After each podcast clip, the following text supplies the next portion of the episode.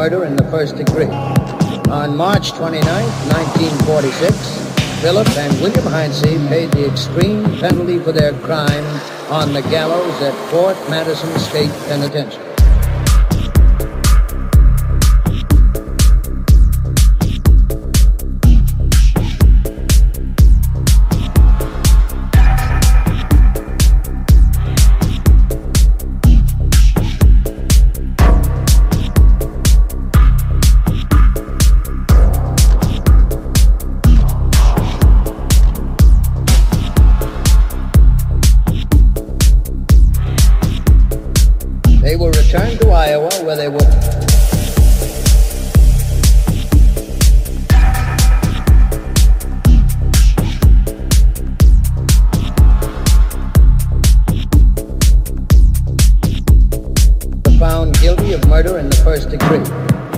March 29, 1946,